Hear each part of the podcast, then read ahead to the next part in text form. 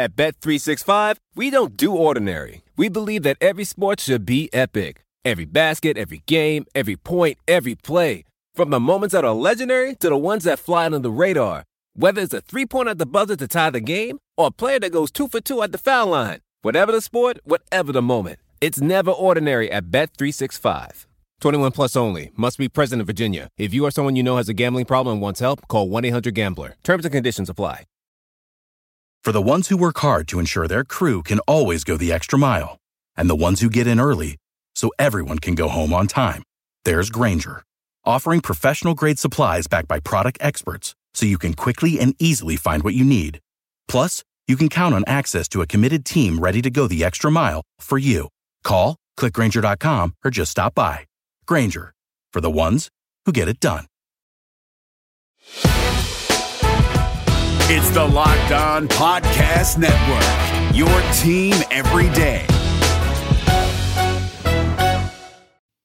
Before we get started today, I want to remind you that we are brought to you today by rockauto.com. Amazing selection, reliably low prices, all the parts your car will ever need. rockauto.com. All right, thanks everyone for bearing with us with a week off. We're going to be on the every other week schedule until basically the season starts again, assuming that it does, because we realize that if everything goes according to plan, we wouldn't have a chance to take any kind of a break. And there's not that much going on right now, but that's no reason that we can't come up with a great podcast. We are quite skilled at coming up with podcasts when nothing is going on. So, John, tell the listeners what we're doing here. We're doing NBA superlatives today. Some of the best and worst in the league in different categories.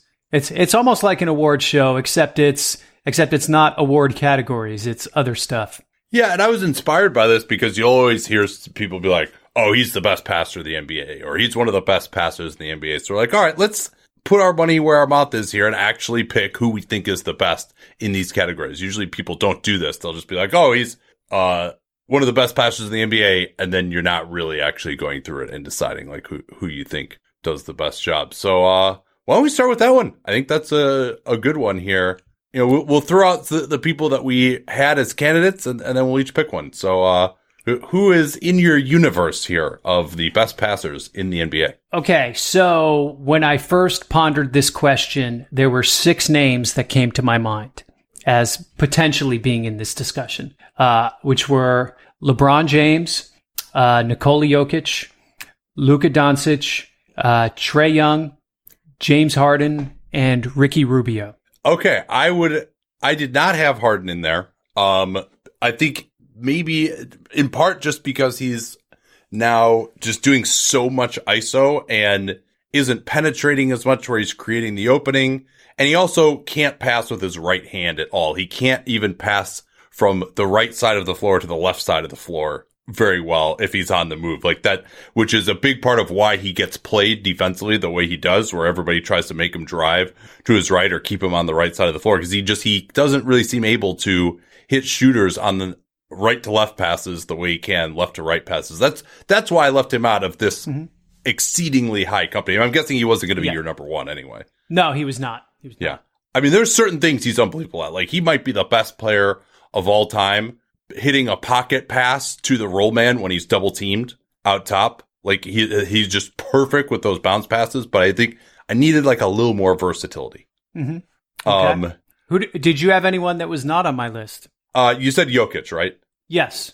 Chris Paul still, I think he at least deserves to be talked about. And Rajon Rondo, much as I dislike the other aspects of his game, he still is an absolutely wonderful passer.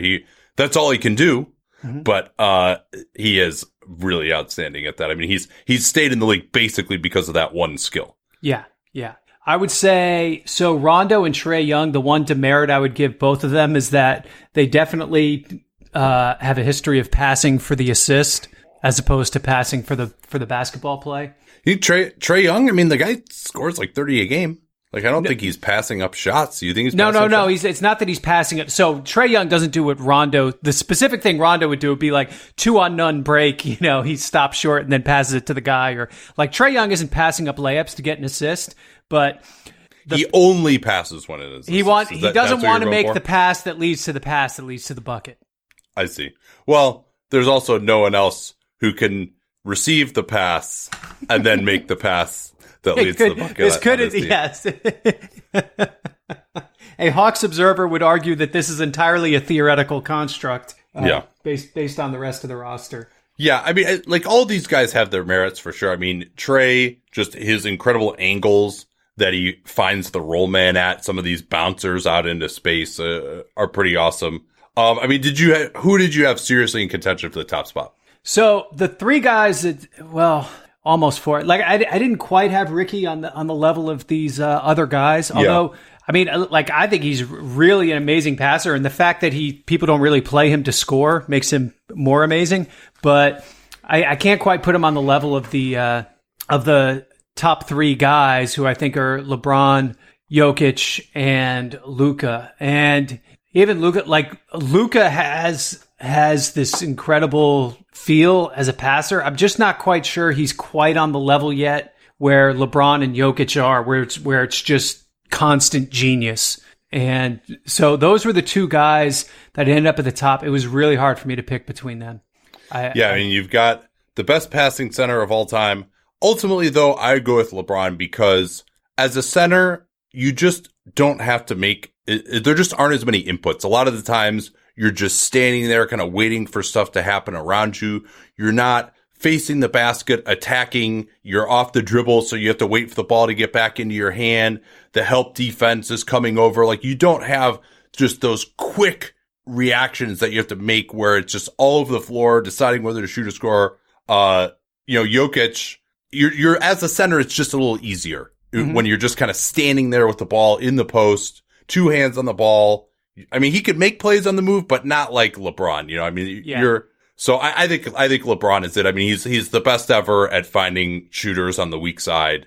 He throws it 1,000,000 miles an hour, doesn't turn it over very often. And could throw it with both hands. Oh yeah, yeah. And this is the biggest thing, right? I mean, all three of the guys you mentioned, I would have had the same top three. I think 6'8" or taller. You know, like being tall is more important, I think, than it's ever been as a passer, because you got to be able to see that guy. On the weak side, you got to be able to throw it from a high release point, so it's on a line. You don't have to loop a lot of arc on it to get it over the defense. Yeah, I mean, it's almost more like a quarterback these days. Yeah, that's the biggest thing. I mean, LeBron's able to throw those passes with so much zip because, as you say, he can get over high hands from a 6'2" guy or whatever. Whereas, a guy like Trae Young can't always throw that pass on a line. He has to beat a defender to throw that pass on a line. Whereas LeBron can be corralled and still just whip the thing over a defender into the opposite corner. Yeah, and you never fully divorce passing with other skills, too, because like you were saying with Rubio, sometimes if you don't have the gravity to create the opening to make the pass, you're never going to know whether he could have thrown the pass, right? So when you look at, it's not necessarily okay if you put Ricky Rubio in LeBron James's body and gave him the same openings, you know, would he have the same production? Like, it's just... Ultimately, it has to just be, you know, what are you doing with the opportunities that you yourself can create in some ways? Yeah. Do you want to do the worst passer in the NBA? The worst passer in the NBA. Yeah, sure. I mean, I was thinking this could even be like a team award. Well, tell me what you came up with. I came up with a couple names, but I'm interested to hear who you have here. Well, I mean, between Darius Garland, Colin Sexton, and Kevin Porter Jr., not a ton of passing on the perimeter for the Cleveland Cavaliers. I mean, I think Sexton, one of the things I really look at here is just how often do you have the ball in your hands compared to, like, how often are you setting guys up? I mean, Sexton is just, you know, for a guy who has the ball as much as he does and has as many opportunities as he does, he just does not find people. It's like, it's pretty remarkable. Yeah. Yeah. Mm-hmm. I mean, and that's, you know, his job as a guy on the perimeter setting guys up. You know, it's a little different if you're Carmelo Anthony or something where you're getting the ball in a position to score in an isolation. Like, your role is to take the shot every time. Yeah. So yeah, I mean, I think Colin Sexton would be the guy that pops out to me. Is there anyone else you think, deserves some mention here? So I had two bigs here on my list, Hassan Whiteside and Enes Kanter. Yeah, Whiteside definitely can be a bit of a black hole. That's certainly, I feel that one, definitely. Mm-hmm. Yeah, I mean, when you're talking about bigs, it's a little, but the guys who have the ball in their hands all the time, and those are the ones who really have the chances. Like Whiteside, again, like, okay, if he gets double team in the post or whatever, but like, he's supposed to get the ball around the basket and finish. Like, passing is not his raison d'etre the way a point guard is. Yeah. The other guy I wrote down was Kyle Kuzma, who plays on an awesome team and still never passes. Yeah. That's a tough one there. I like the team award, though. I hadn't considered that. I mean, it was just so, too hard to choose. I mean, Kevin Love certainly would agree. or a position group. Your podcast has been hacked by Kevin Love. Yeah, I mean, among guards, I think Colin Sexton. If you just go through every point guard or shooting guard who does a lot off the dribble, I think he's easily the worst. I mean, for him to start all year with that kind of responsibility on offense and average 3 assists a game was pretty sad. Yeah. Yeah. I mean, you'd be hard pressed to just find any player who's like 6'1" or shorter who plays that many minutes who'd average that few assists. And you have to go back to just like total, you know, a David Wesley, like shooting specialist type of guy who was playing the 2. Yeah. Yeah. It'd be like Bryn Forbes or somebody, but yeah. So did your mattress come in yet, by the way, your Helix Sleep mattress? Oh yeah. Yeah. We got it this week, set it up already. It's great. So, you know, we don't really like those, soft, mushy mattresses. So you're able to choose and kind of, customize your mattress from Helix. And so we got one that was nice and firm, which my wife and I both love.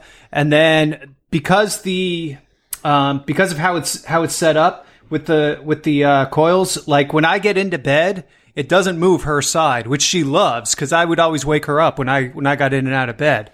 And now it's they're like the two sides are like completely independent. So it's great. It's an amazing bed.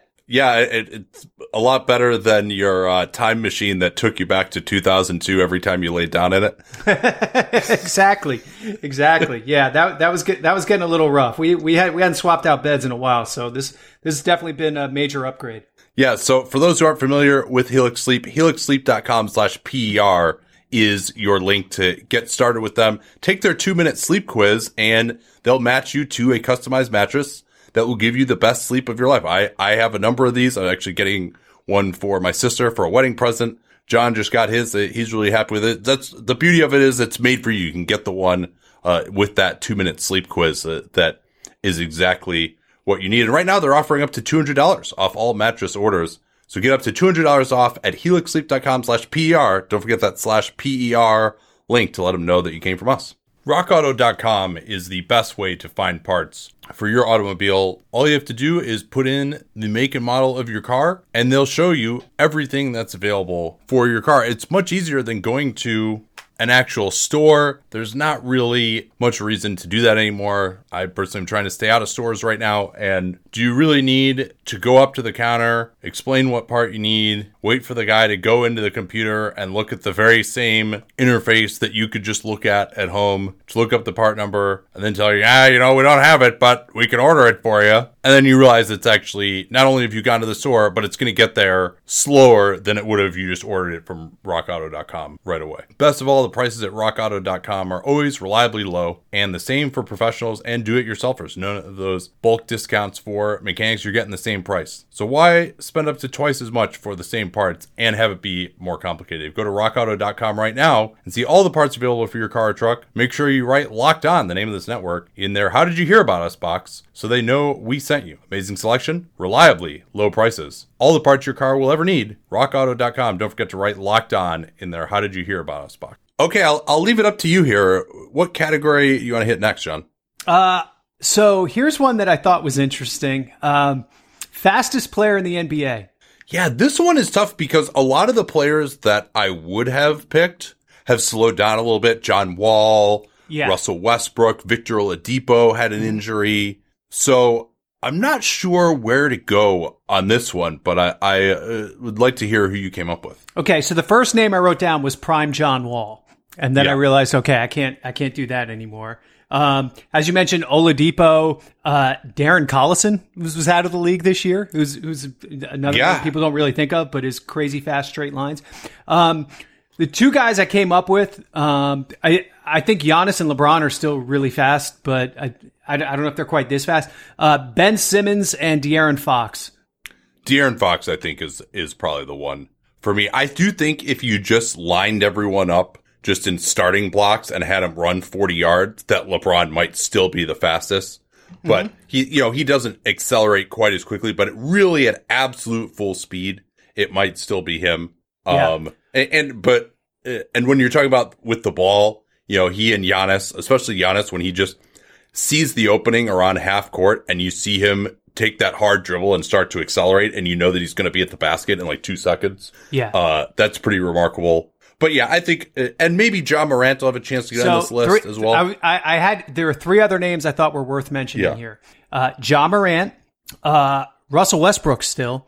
Yeah, still. And then the other guy I think people wouldn't maybe think of, but I wrote down Willie Cauley-Stein. Yeah, I mean, he was a wide receiver prospect in high school. And yeah, when he really puts it in gear. In terms of the guy who not only is the fastest, but uses his speed the most, I think you'd have to say De'Aaron Fox, followed by maybe Westbrook would be the second one, where you really just see it the most often. Yeah, yeah. Yeah, and again, prime John Wall, I think, is still the go-to example here. But we don't know what we're going to get from John Wall once he comes back. Okay, this one I think is interesting. Best athlete in the NBA. And so I think this is something that, especially in the draft, when you talk about a guy being a great athlete, Chad Ford, your podcast partner, pioneered this, a nuclear athlete, I think, when he was talking about Tyrese Thomas back in 2006. And so what are we talking about when we're saying the best athlete? I think speed, leaping, and quickness, the three things that come to mind for me. So you don't put strength in it at all? Ooh, that's interesting. I guess that's part of the package, but I think of it more in terms of just power. Like not necessarily physically leaning on someone, but when somebody when Russell Westbrook comes down the lane and dunks and everything, it's so powerful and explosive. Right. If you dudes bounce off the guy, right? Yeah. That's yeah. Yeah. I mean, I wouldn't. Andrew Wiggins isn't quite up there for me, but I would have a hard time picking him or Derek Jones Jr. because I think they're just a little bit too thin. They can kind of get bounced around a little bit. They don't quite have that force. Right. So this is another category where I think 3 or 4 years ago it might have been a better list actually. Yeah. When you had prime LeBron and prime Westbrook. And so right now, who would you say? I mean, you could argue for Giannis, although I think his length is still probably the biggest thing for him rather than his athleticism. So Zion Williamson to me was the number one guy. Yeah, he doesn't have the lateral quickness to me. That was the biggest thing where I think he doesn't have it right now. And also, I mean, this is part of being an athlete too, stamina. I think that's got to be a little bit of a part of it too, which I don't think he necessarily has right now either. So, I think, as a leaper around the rim, I might put him on there. I don't think he's that fast, running in a straight line either, actually. He kind of just bounces down on his toes. You don't really see him just sprinting from end to end. No, he does not do that. Yeah, he was on my list, but I don't think he wouldn't be in contention for me. I don't think. Okay. Okay. So I got one here. I mean, I'm going to throw a few kind of underrated guys out there, not guys who aren't necessarily huge names. Hamidou Diallo, definitely a big time athlete. Yeah, no skill at all, but he's. I mean, he's in the league and got drafted off his athleticism. Yeah. So he's another guy who's a little more maybe in the Derek Jones category, where he's a high flyer, but he's maybe a little slighter and not quite as powerful. But, he's definitely a top-notch athlete. Can't argue that one. Gary Payton II. Yeah. Can't quite get there. He's a little older now, but... Yeah. No, it's just not even worthy of a mention. I mean, another guy... I honestly, I watched him a bunch in college. I never felt like I was seeing a freak athlete. Okay, fair enough. Yeah, there isn't really that. I mean, LeBron is probably maybe the greatest athlete in NBA history. So, he's still in the conversation to me, even now at age 35. LeBron and Russell Westbrook both, I think, are still in the conversation here. Absolutely. Yeah, I mean, Westbrook might be the most athletic point guard ever, and LeBron might be the most athletic player ever, regardless, especially when you throw in his strength and size. Let's see here. You got any other names? Who did you pick as your number one? I wrote down Ben Simmons too. Yeah, I went with Zion number one. Yeah, I understand what you're saying, and some of his demerits. His explosive moments are so overwhelming. I guess that just swung me. Here's another one I had. I mean, I think this guy is maybe the most versatile athlete, if not the best athlete. Bam Adebayo. Ooh. Can jump, can sprint in transition, can switch on to guys and move laterally. He's got power on the interior as well. Yes. So, he's maybe not the best in any one of those areas, but when you put it all together, that it might be him to me. That's a good one. That is a good one. Huh. All right. Aaron Gordon as well. I was surprised actually that he did as well as he did in the dunk contest. So I thought he on the court has kind of lost athleticism over the last couple of years. Yeah, I know, right? See, I pulled back a little from picking him for that reason. Few others just to OG Anunoby has got to be up there. It's kind of just like a slightly smaller version of Adebayo, I think, in terms of his athleticism. As a center, Mitchell Robinson. Yes. Yeah. De'Aaron Fox and John Morant have got to be in there as point guards, I think. Brandon Clark is another one for me. But yeah, I think I'm going to go with Bam. Huh. Okay. That's a good name. I hadn't thought about him. That's a really good name.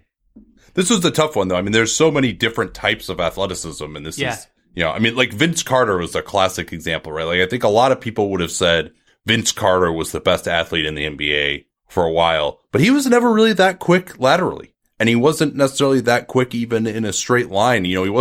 His first step was like good, but it wasn't overwhelming. Right. He wasn't exploding past people the way, say, a Westbrook type athlete does. Should we get to your favorite category here? The worst athlete?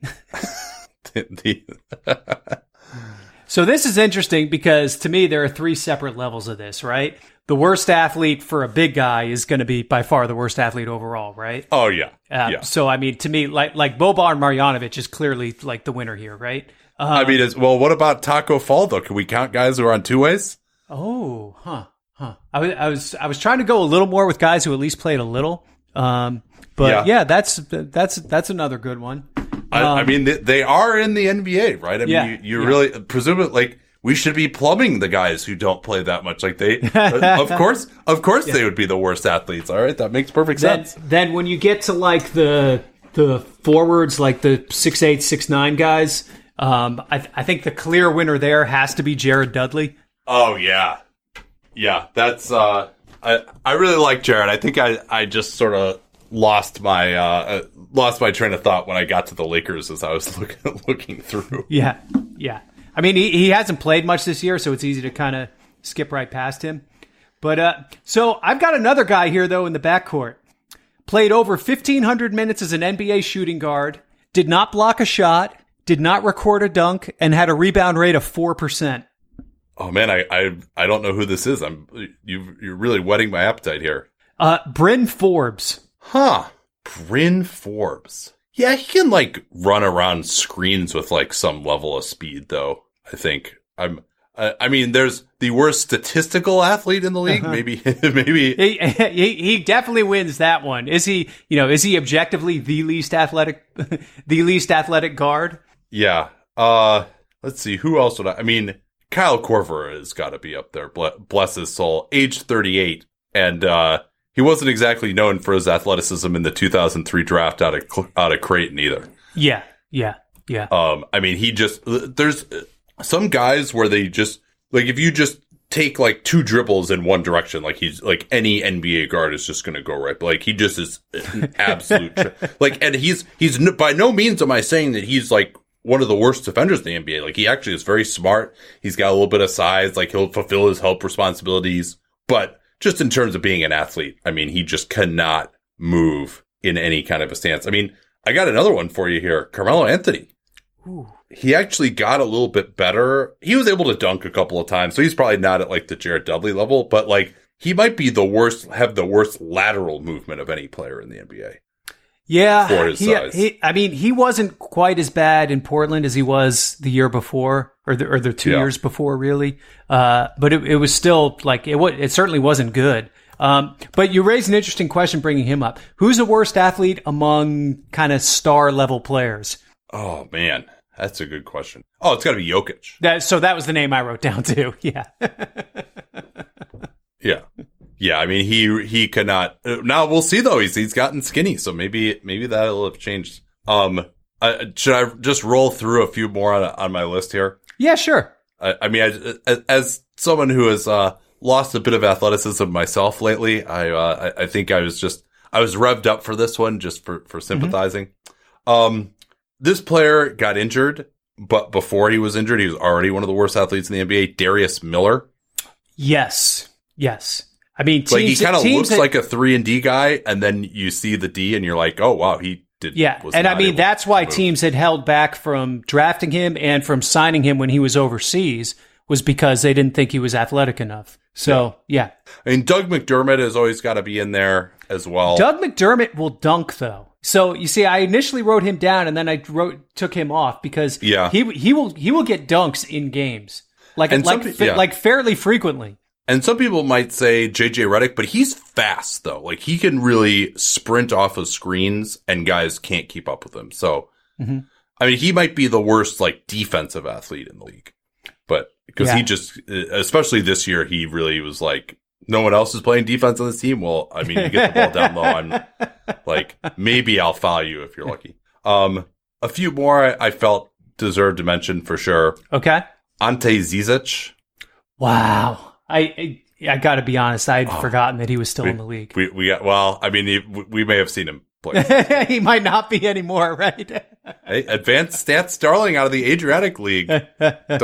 Don't tell me you weren't salivating over him in that. No, I mean we scouted him, and that was the thing that everyone was worried about. Is like, okay, this guy plays hard and he rebounds, but is he just not athletic enough to play in the league? The Unicornette. Luke Cornett. Unicornette. Oh, my God. How could I forget? But Bulls fans will tell you that the Jim Boylan defensive trapping system. The high trapping scheme was not tailor-made. Yeah. Not so much. Yes. That was not. This player, I haven't seen him actually on a basketball court in probably 5 or 6 years, but he's 40 and he's still in the NBA. I can only assume that by this point, Udonis Haslam is one of the worst athletes in the NBA. That's a great call. Yeah, I mean, just the mere passage of time. I would say that is likely accurate. Yes. Frank the Tank Kaminsky has got to be up there, especially after a patellar tendon injury. I think that's about all. So I had one other name on my list, Svi Mykhailiuk. No, actually, I'm going to have to send you this awesome dunk video of him when he was 15, going between the legs and shit. He actually can jump really. I don't know what his actual vertical was at the combine. He's not a quick twitch jumper, but he can get up actually. He could do some really nice dunks. He just doesn't, that's not part of his game. Right. But way back in the day when he was playing for the Ukrainian, under 16 team. Yeah. And I was salivating over his skills. Watching these mixtapes of him, that was part of why I was so excited about him way back then.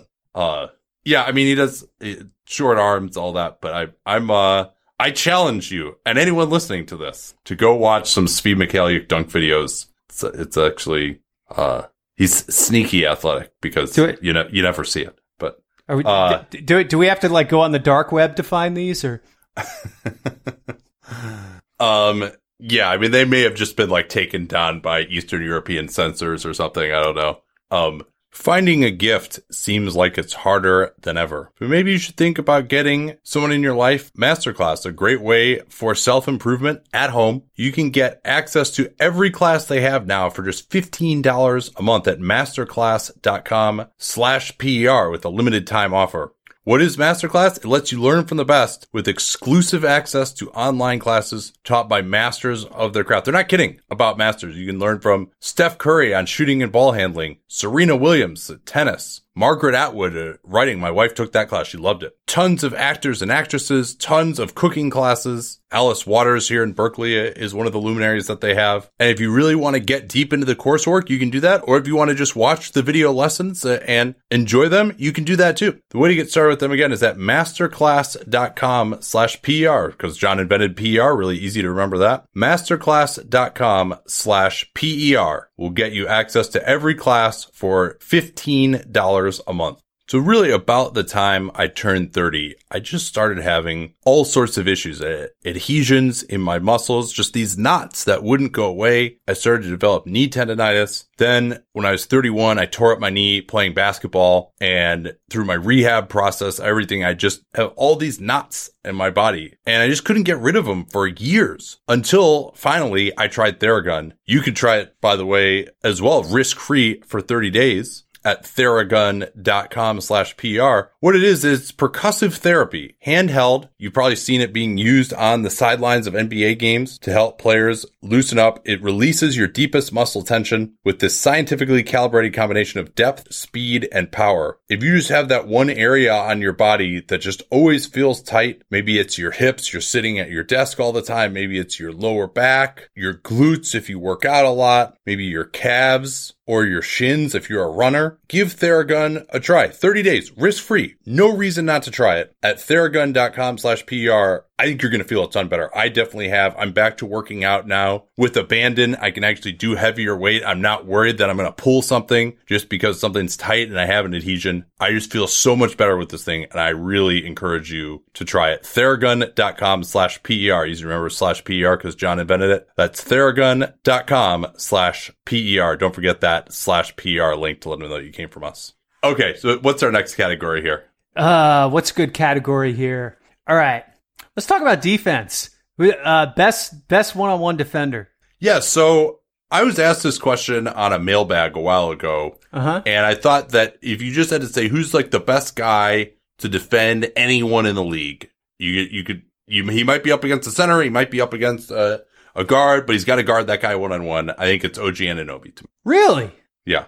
Dude, I mean, he's really strong. He probably weighs like 235, 240, 7'2 wingspan, athletic, maybe not the greatest awareness or team defender, but if you said, hey, here's one guy, I want to guard someone in an ISO at the end of the game, I would pick him. You would take him over Kawhi Leonard? Yes, I would. And in fact, I think Kawhi, he looks better this year. But I'm not as into him as an ISO guy, especially against guards. I think he is really slowed down a little bit. Like, he was actually, in last year's finals, I know he was hurt a little bit, but he was actually getting traffic coned by Steph quite a bit, to where they didn't switch pick and rolls where he was guarding the screener against Steph Curry last year because Kawhi was too slow. And I know he's better this year, but I think I would take Anunoby. Now, is he a better defensive player overall than Kawhi? No, I don't think so. But just to, like, all you can do is guard a guy one-on-one. That's it. No screen, no nothing. He's my guy. Wow. Kawhi's your guy? So I wrote down two names initially, Kawhi Leonard and Jrue Holiday. Jrue, I think he's just a little too small. That's my problem. When you qualified it by saying defend against anyone, that obviously shifted things more toward the guys who with a little more size. Yeah.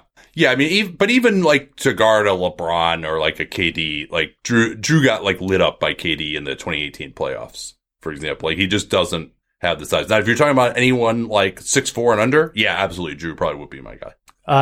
Couple other names I thought about here: Giannis, obviously, Marcus Smart, Paul George. I think has some kind of case.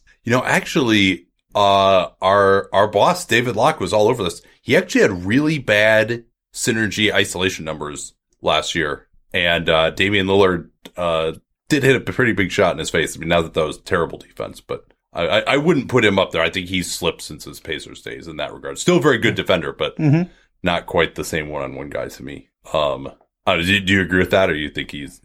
I think he's better than that synergy data had, certainly. But yes, yeah. I mean, that's not he's not one of the worst in the league. Like, that's clearly, but. Yeah, so OG is my guy, Kawhi's your guy. I think that's that seems reasonable. I think that's what I'm going to go with. Yeah. Okay. What's our next category here? What about best help defender? Yeah, I mean, is that just going to be your best rim protector? Not necessarily. So I wrote down two guys who aren't like super high level rim protectors. Actually, The first name I wrote down was Prime Draymond Green.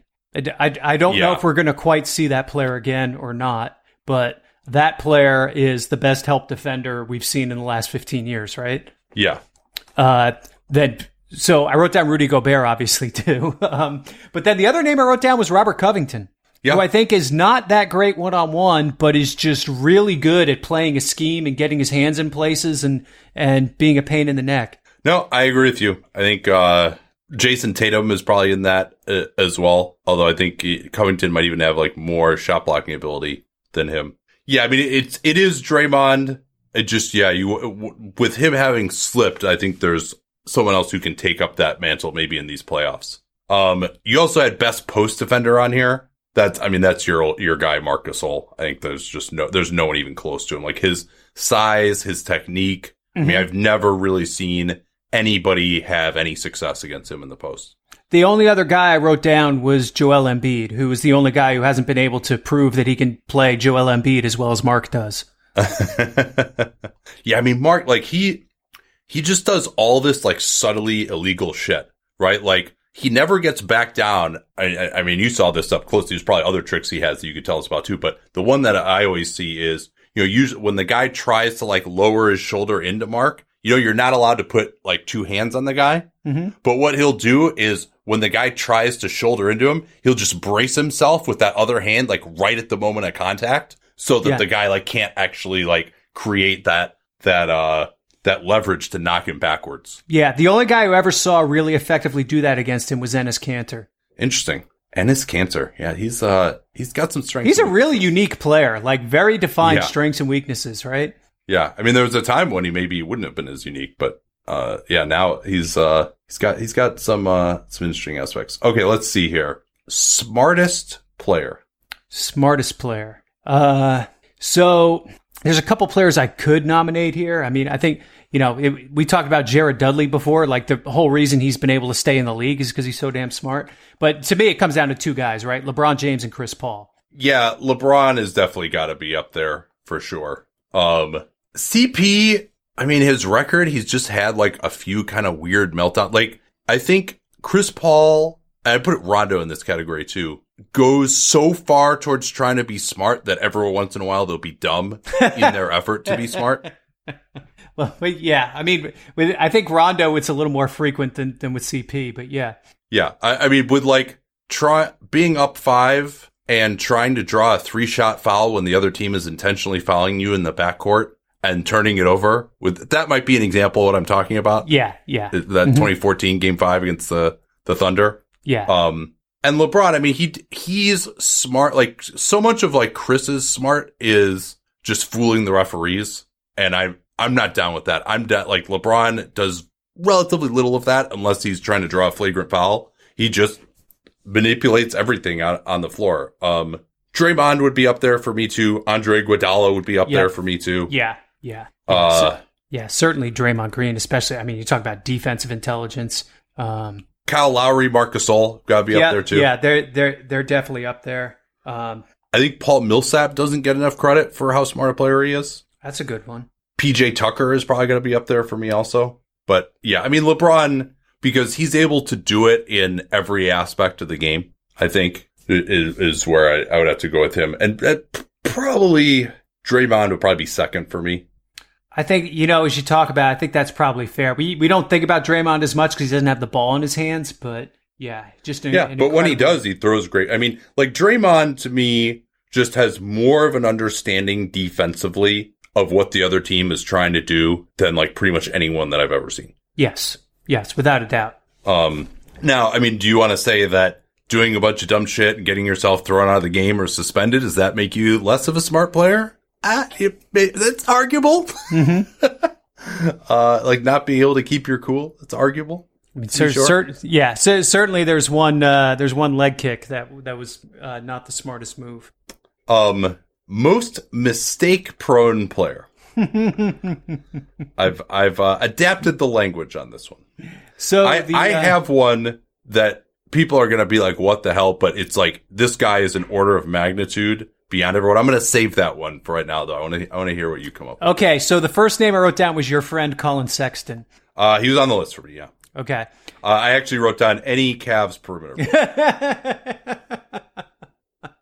Matthew Dellavedova does not deserve this. That's true. No, Delly does not deserve it. Is Brandon Knight still on that team? He still is, yes. Yeah, yeah. Dante Exum, I'm like, you guys, sorry to paint you with such a broad brush here.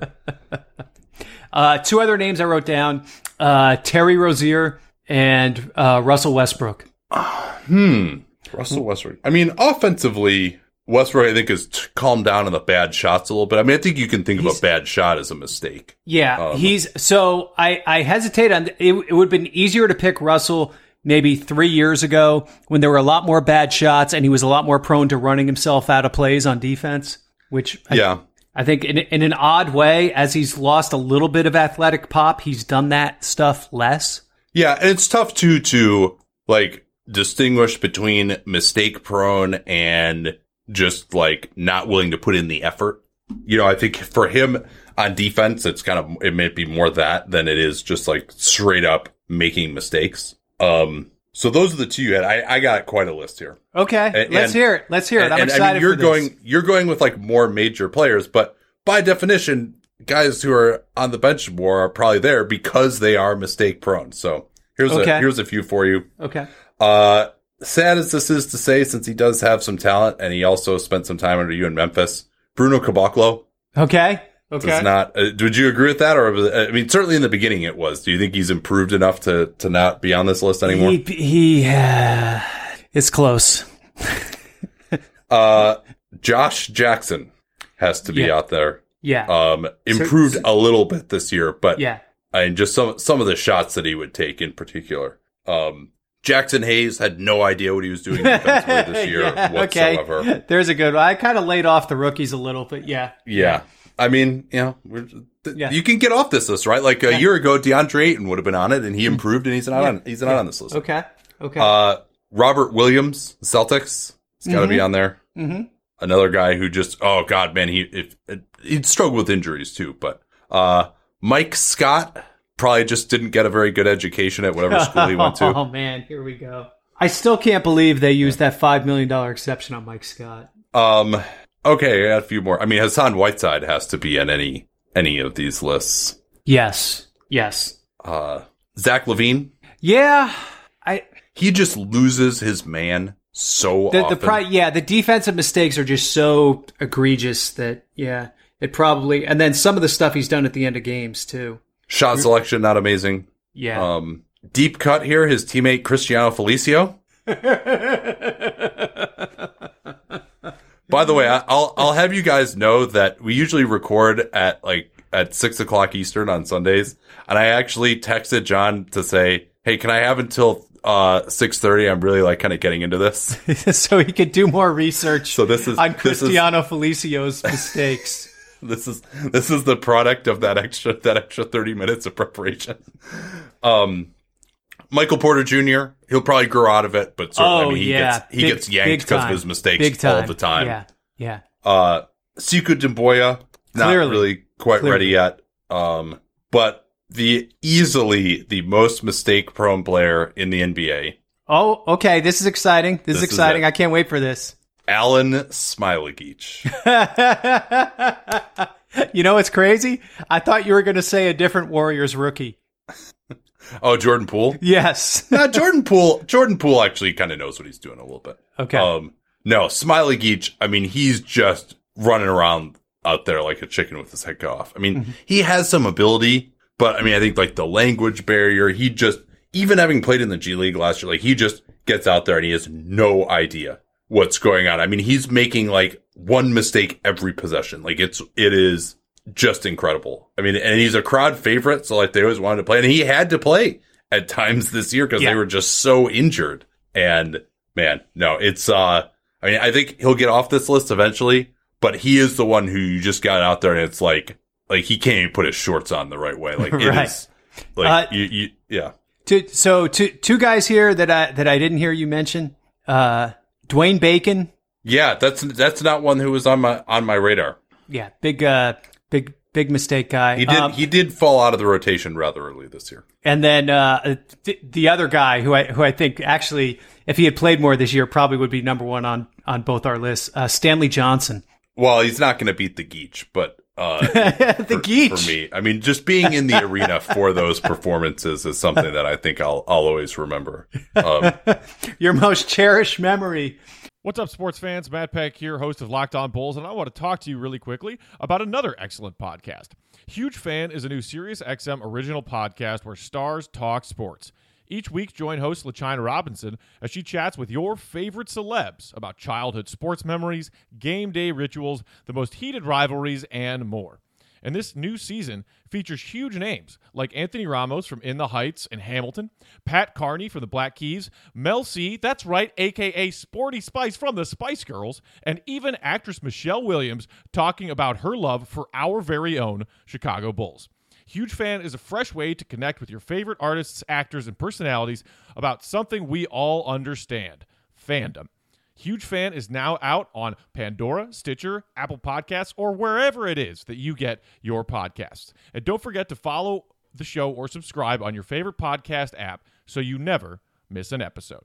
David Harrison here, the Locked On Washington Football Team podcast, celebrating with you a 21-grain salute to a less boring sandwich thanks to Dave's Killer Bread. I don't know about you guys, but when I eat pizza, I eat it for the toppings, not the crust. And when I eat a sandwich, it's for what's inside the bread, not for the bread. But when I throw a sandwich on 21 whole grains and seeds, thin sliced bread from Dave's Killer Bread, it is the epitome of addition by subtraction. That thin sliced bread lets me focus on what's inside the sandwich, but also adds to the sandwich with killer taste, killer texture, killer nutrition, a subtle sweetness, and a seed-coated crust. Dave's Killer Bread is America's #1 organic bread for a reason. It tastes so stinking good. Dave's Killer Bread is made with the highest quality organic and non-GMO ingredients and is power-packed with whole grains, fiber, and protein. Visit daveskillerbread.com to learn more and look for Dave's Killer Bread in the bread aisle of your local grocery store. From the 2019-20 Warriors season. All right, let's we probably got like another half hour here. Let's blow through some of these other categories. Best long-range shooter. Clearly there's one player who still has to be at the top, right? Yeah. I mean, that's not even a question. So who do you put at number 2 behind Steph? I mean, it might be Clay still. I mean, we don't know what he's going to look like coming off this ACL. He just got cleared actually for full contact, but I think Davis Bertans has a really good case here. Yes. Yeah, he should be on there. Cuz I was really focusing on guys who can hit from 5 feet beyond the line. Big time. And shoot on the move. I mean, cuz this question is not, all right, if you just put someone in an empty gym and they've got all day to get their shot off, they're in the three-point contest, who would you pick? It's actually being able to get your shot off, the combination of volume and versatility and actually having the ball go in. Yeah. And then I think Damian Lillard has to be in there somewhere too. Absolutely too. I mean, now he's never been above 40%. He got up pretty close, but yeah, the difficulty of his attempts. And then JJ Redick and Duncan Robinson have got to be on there too. Robinson in particular, just and it's interesting, the Heat kind of take these guys with natural shooting ability and they make them into these crazy bombers. Like they did that with Wayne Ellington too. Like before Wayne Ellington got to Miami, he wasn't like coming off of screens and just shooting at the moment it hit his hands, even if he wasn't facing the basket. And so they got him to do that. They got Duncan Robinson to do that too. Their development program is awesome. Yeah, I mean, I think they also realized that was the way to optimize it. Because I mean, when Wayne Ellington was with us, like he could shoot off a pin down. Then it just wasn't something that was organic to what we were doing. Like it wasn't integrated into how we played as well. I thought they did a really good job not only encouraging that part of his game and taking it further, but also integrating it into their game planning so that when he checked in, they had a series of sets that they could run that included pin downs for him as part of it. Yeah. It's a great way to get some stuff on the second unit when you don't have a ton of talent, is to try to just have that guy with gravity who can run off some screens. Yeah. So Steph would be number 1 easily, obviously. And I mean, I think I'll still stick with Clay for number 2, but he's going to have competition. He's going to have to earn that title next year again. Yep, for sure.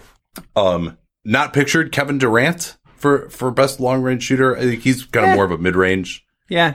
He could be, I think, one of the best long-range shooters. To me, the thing with Durant, for me, I always thought he was a a really good shooter, but it's just his because of his size, he just always gets his shot off. No James Harden on this list? Huh. Yeah. And the highest volume three-point guy basically in NBA history. Yeah, and a lot of them are deep, too. And, yeah, he probably should be. Yeah. And also, I mean, now he can't shoot on the move off the ball at all. It's all on ball or maybe just a wide open spot up. So, like, and he takes hard enough attempts that he's never going to get above about 37% or so. But, I mean, I think if you're going to have Lillard on here, you probably would have to. Yeah, you have to have Harden if you have Lillard. I agree with that. Yeah. Best mid-range shooter. That I think is Kevin Durant to me. Yeah, yeah. It's it's a decreasing field.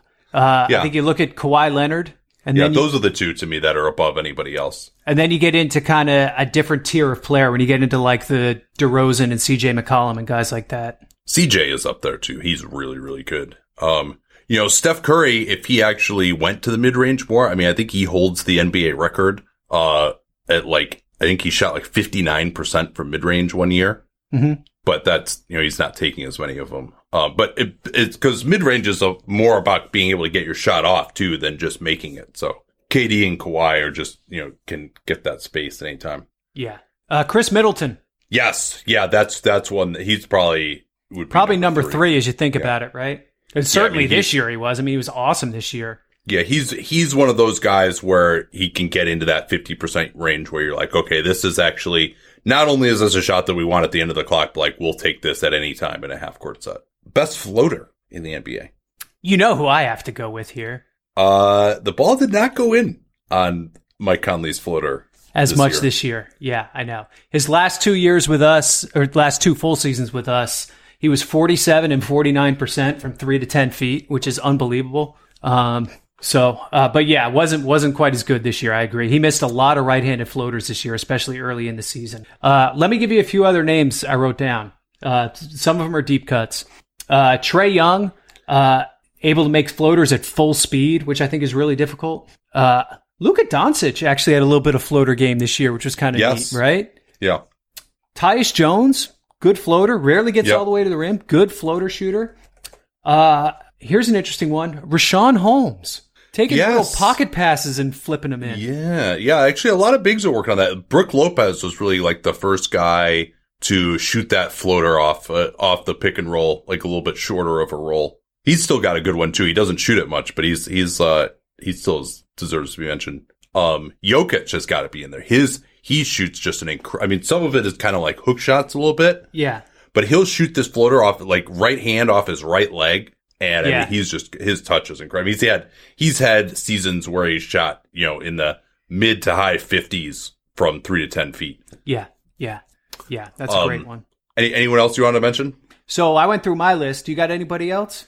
I mean, I think Trae Young is head and shoulders above everyone else on this. I'm pretty sure he shoots the most floaters in the, like, not necessarily even from that range, but just if you look at it and you say, yes, this is a floater, he's got range out to 15 feet on it. He's shooting, I think he might be like close to 50%. It's enough of a weapon that you cannot let him shoot that shot. I mean, when you get to that point where it's like, no, we can't, and he'll draw fouls on that thing too with the guy behind him a lot of times. Well, the thing that really impresses me is that so many guys, they can make a floater, but to be able to make a floater while going full speed, like that's a completely different shot. Yes. And he's able to make that.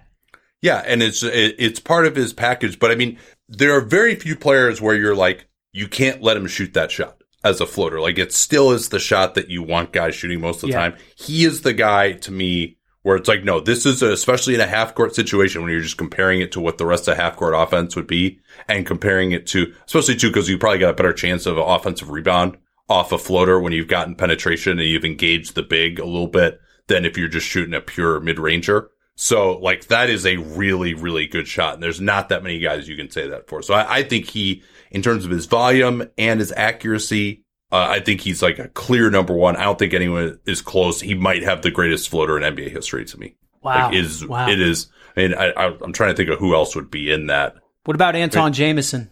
Yeah, that's an interesting. It's kind of different when you're flashing into the paint and catching it. It was a different shot for him. Yeah. Yeah. You're not, you're kind of catching it. You're stationary. It's almost, it's like kind of similar to like a jump hook.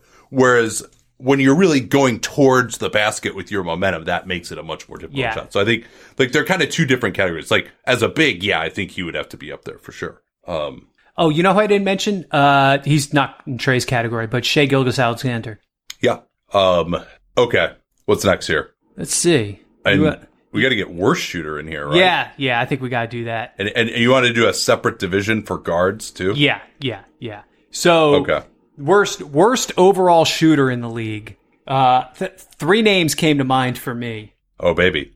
Although I was only looking at guys who played, so your friend Felicio might make it four. Although he's actually made a mid-range jumper once in a while. Oh yeah, no, there was a thought that he would actually be able to shoot threes at one point. When I watched him in, I can't remember if you were at the Treviso camp that year, but when I watched him, he was shooting mid-range jump shots, right? So the three guys I had were Dwight Howard, Andre Drummond, and your good friend Mason Plumlee. Yeah, Plumlee, especially like those guys will actually uncork it every once in a while too. I mean, this is among guys who actually will take. Like Dwight hasn't really done it that much this year, but Andre Drummond is 5 for 35 from three. Oh, yeah, that's not too good. I mean, yeah, because like Bismack Biyombo would be up there, but he doesn't ever take those shots. You know, yeah, that is not. Not amazing. I think those are all excellent candidates. Mason Plumlee, especially when you consider just how ugly it is. Yeah. And like DeAndre Jordan, he never shoots outside of there, so it's hard to put in. I mean, I guess if you would said, you got to take a bunch of mid-rangers, he probably would be worse. But Mitchell Robinson has got to be up there too. There was a thought that he was going to take more. Yeah. He definitely should be up, down there, or up there, depending on what your perspective is. Let me see if there's anyone else. Jakob Poeltl. Yeah. Shooting 49% from the line this year. What is he from the line? 49. Ooh, yeah, that's not too good for anybody. Clint Capella knows enough not to shoot. Yeah. Those are I think I might go with Plumlee. I think that's a good one. I like the Schadenfreude there. While we're here, shout out to Montrezl Harrell for going 0 for 18 on three-pointers this year. He took 18 three-pointers? Yes. When the hell did that happen? I got to go back and look and see if they were like all end of quarter heaves or something. I think he actually does take a lot of heaves. Yeah. Come to think of it. Okay. What about as a guard though? I think there are two clear examples here. Ben Simmons and Jarrett Culver. What about Gary Payton II? Gary Payton II. He's gonna win something. Yeah.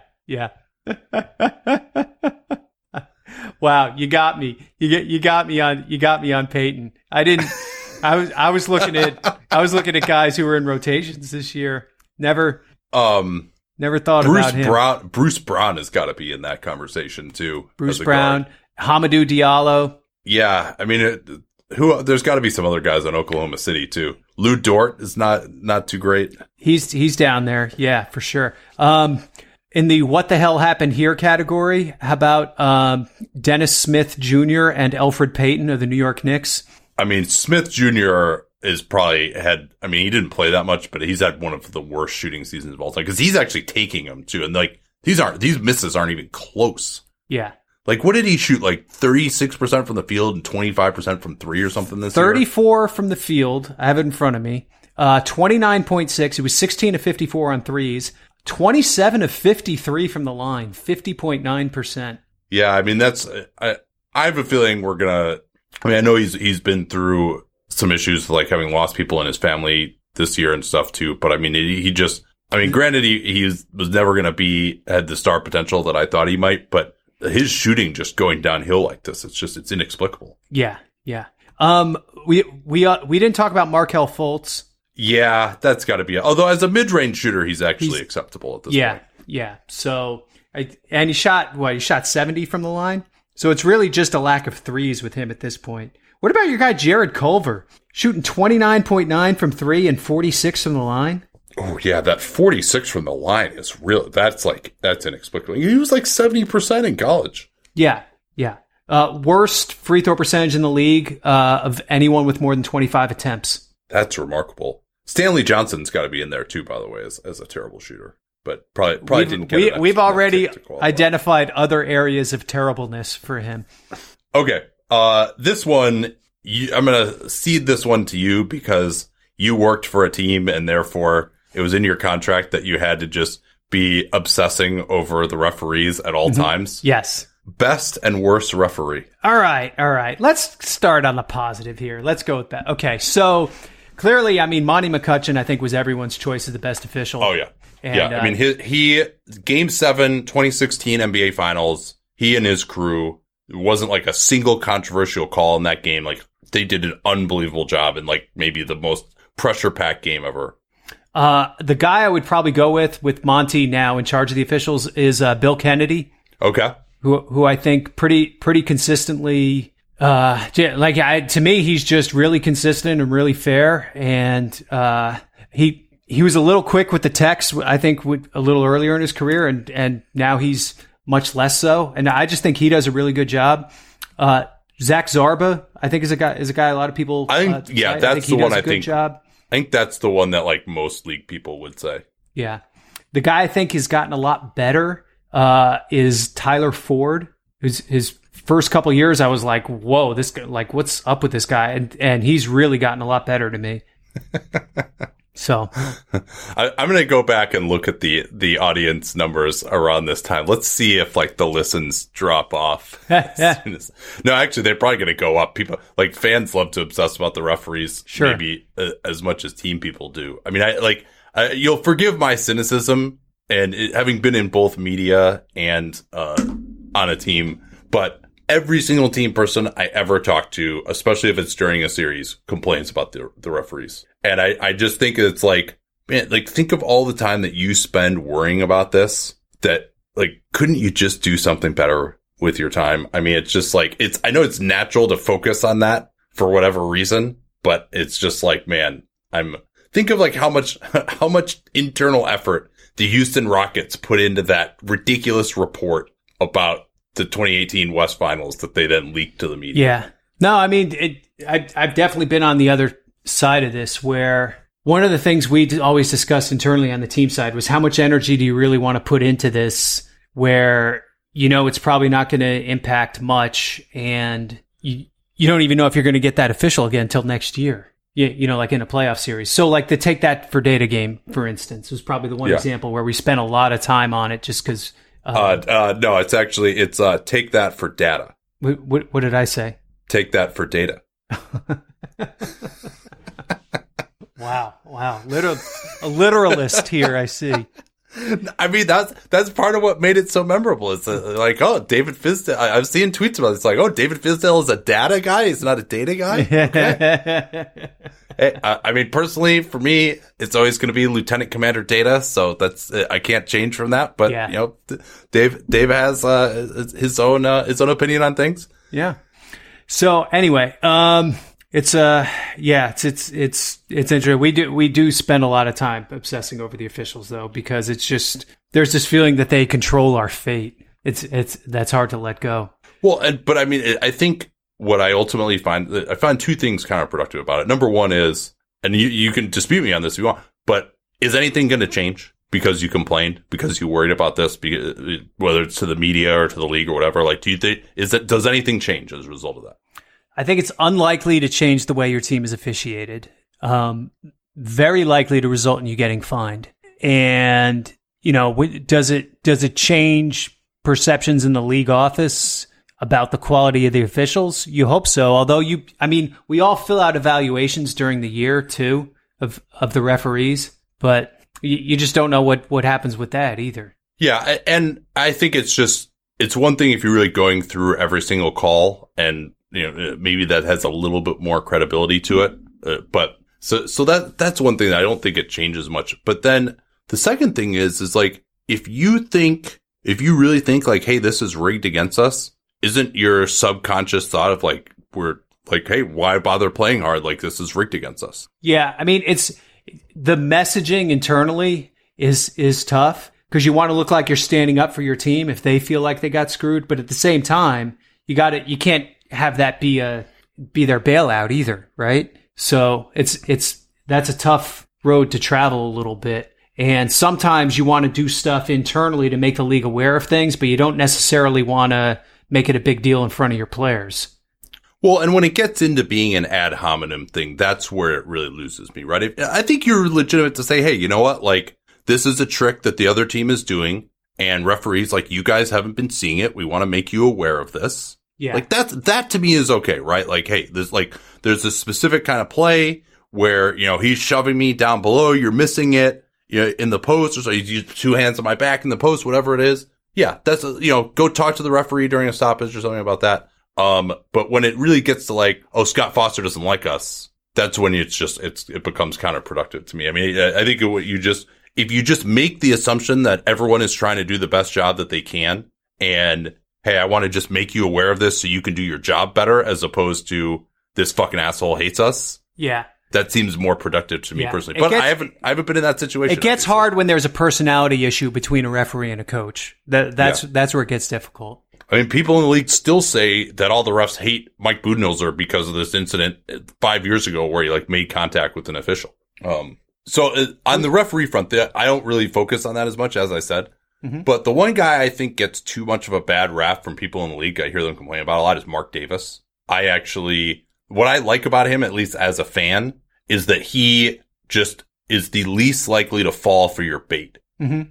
Like, he doesn't call like flop charges. He was like my hero in that 2017 playoffs when they were just calling every single three-shot foul ever. He actually like called offensive fouls on guys like Harden who were intentionally going through people's arms and just trying to draw a foul. So the rap on him from within the league is that he is a good ref in terms of making correct and incorrect calls, and where he gets himself in trouble. And where, I mean, he's gotten better on this, but his personality in relating to coaches and players and keeping his cool through the course of the game, that's a thing that has gotten him. He could be a little quick trigger with the tees every once in a while. But I'm always loath to go down these routes because I'm just like, man, am I really, like, to really feel comfortable that I knew who the best and worst officials were, mm-hmm. I would have to do, you know, like hours of analysis with data that I don't have. It's just too prone to, you know, confirmation bias and all of the things that you're just, you know, things are going to stick out and you don't remember all the plays that they got right. You only remember ones they got wrong. And it's just like the human brain, to me, especially in the heat of battle, is just not capable of actually assessing which referees are doing the best job. And so you default to the one whose personality you like and don't like. Or the, you know, one, it's like, funny because if you ask players, the first thing if they say somebody's a bad referee, you ask them why, the first thing they'll say is, I can't talk to the guy. Yeah.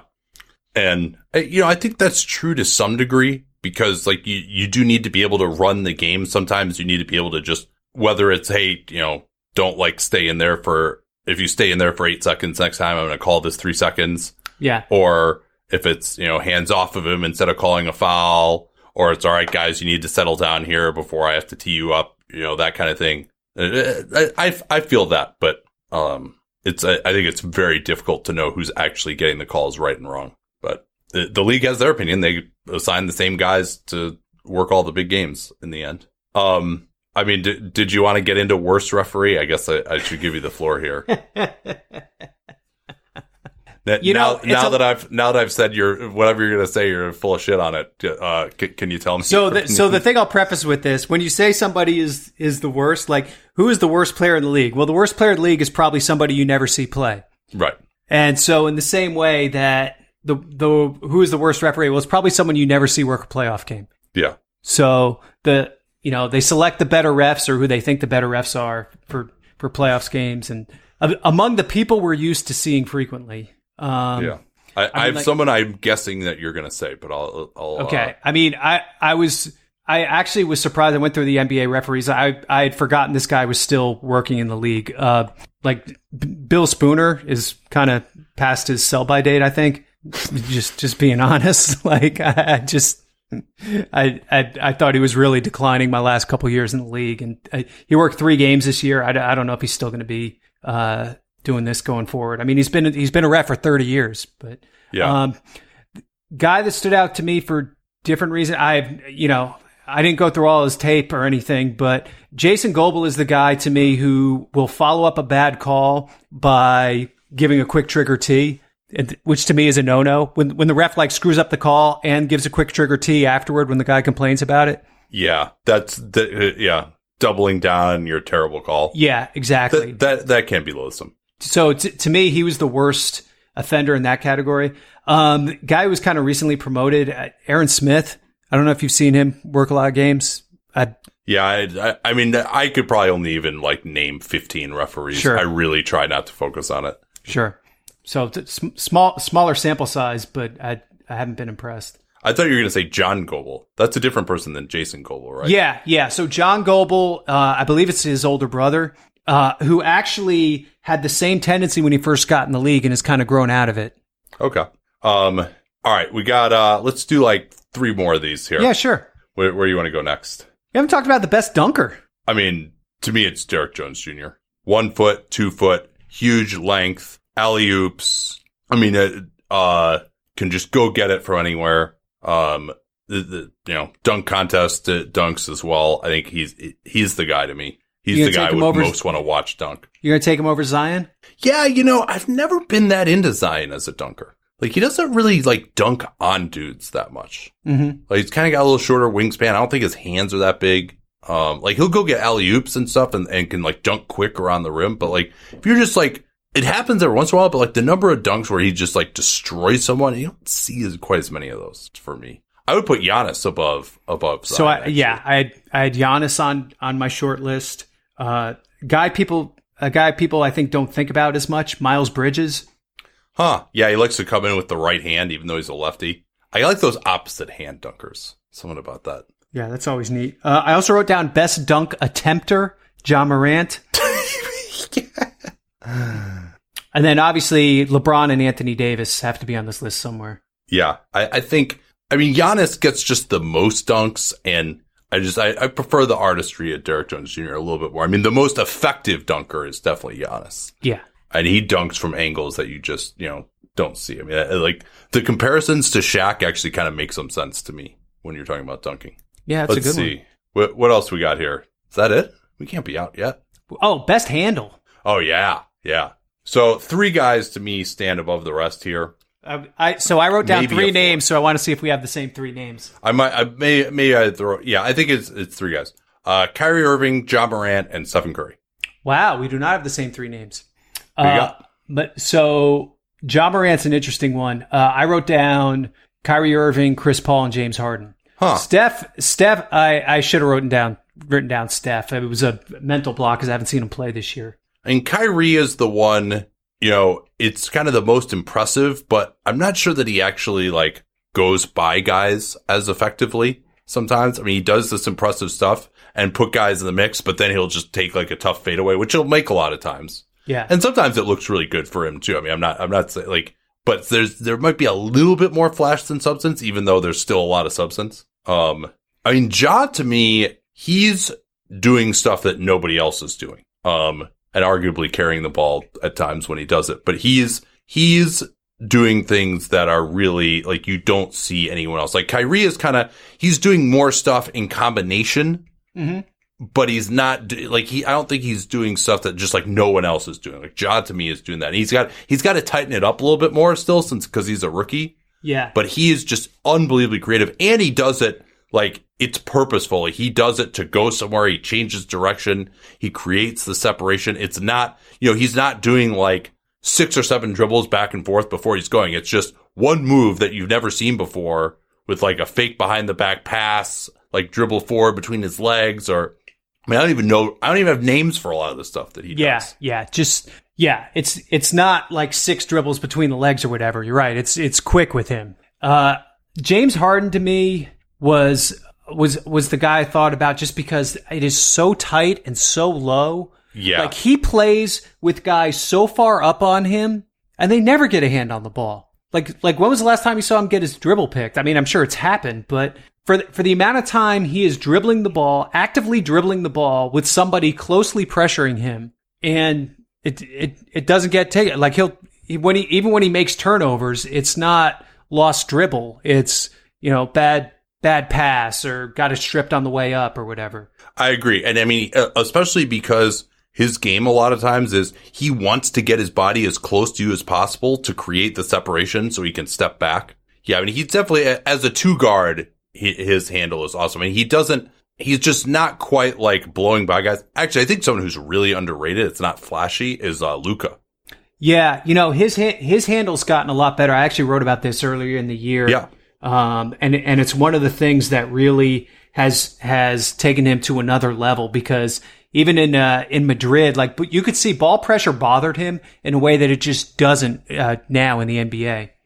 Yeah, I mean, his between the legs, right to left, his ability to change speeds, the fake step back, cross back over, left to right, like, he's got a lot of good stuff. I mean, I think Kyrie is still the guy for me, but I could see. I mean, I think Morant is going to be this guy for me very soon, though.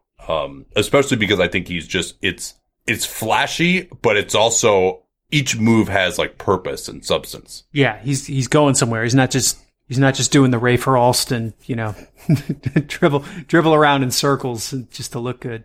Oh, this is one that you had that I thought is awesome. Okay. Best offhand. So this obviously was a setup just for me to say Mike Conley again. Yeah. I think it's Steph Curry, though. I think that, like, because, I mean, I know Conley shoots his floater with the right, but Steph Curry is, like, truly ambidextrous around the basket and with his dribble. And, like, Conley, I don't remember him with, like, amazing, like, offhand finishes at the rim where he's double pumping or floating it over the defense. Like, Steph Curry, he's shooting with the left hand off, like, the top corner of the backboard with spin, dropping it in. Yeah, that's fair. See, and I also think if Steph just decided to shoot a floater left-handed, that he actually could probably pull it off. I have no doubt about that. His right-handed floater is just a little bit better. Anybody else who really comes to mind here? Conley was right in there too. He was the other guy I thought of. So I really thought you were going to bring up your guy Domantas Sabonis here.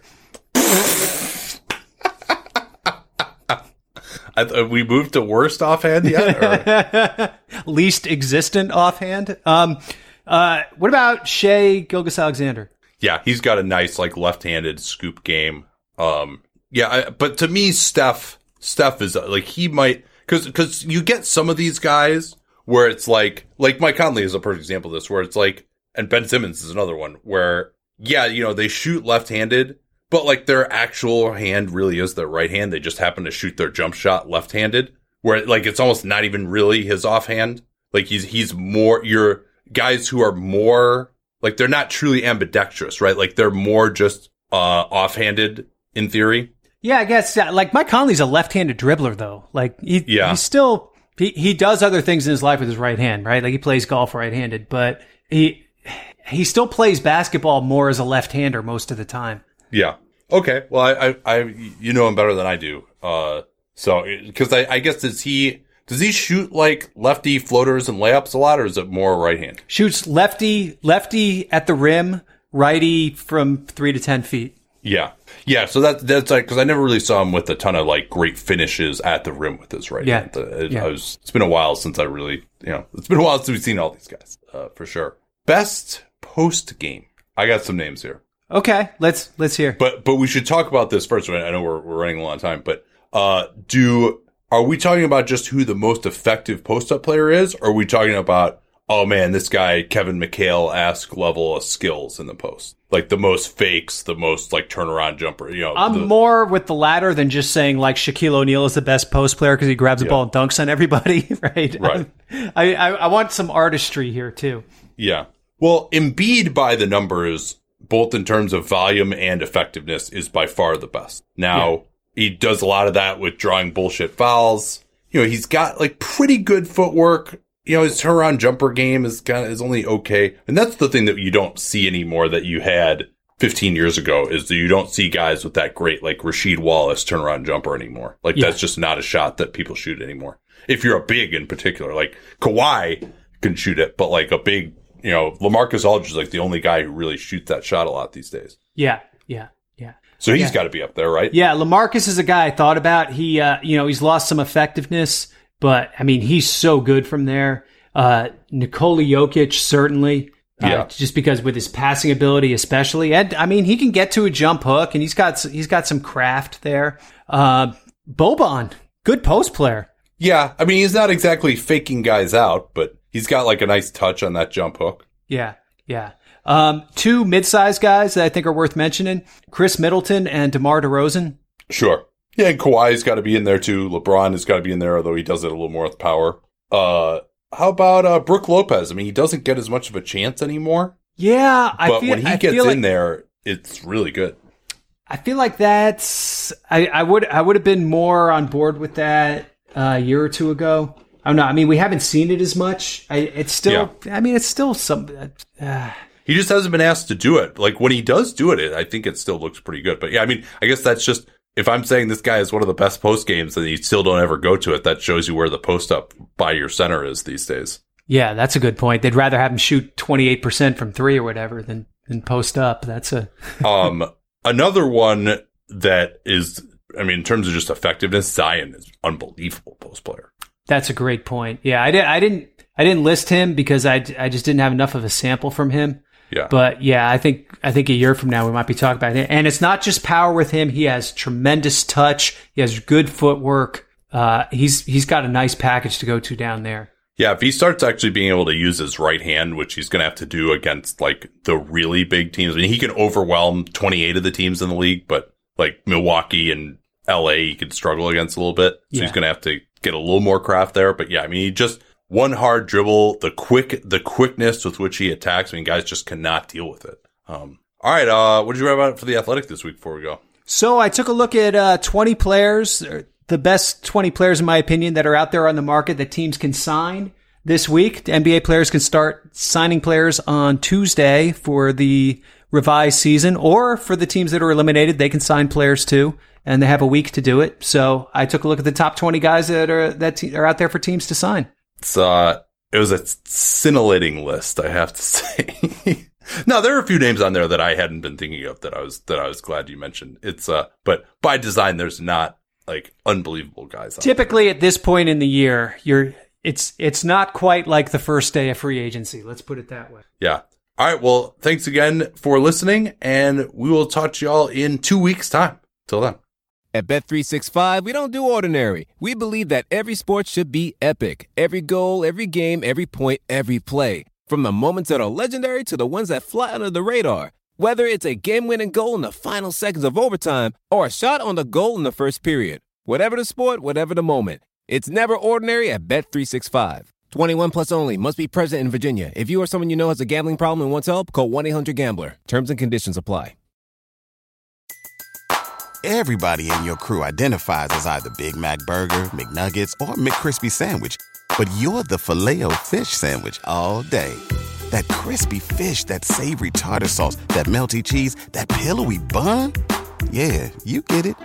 Every time. And if you love the Filet-O-Fish, right now you can catch two of the classics you love for just $6. Limited time only. Price and participation may vary. Cannot be combined with any other offer. Single item at regular price. Ba-da-ba-ba-ba.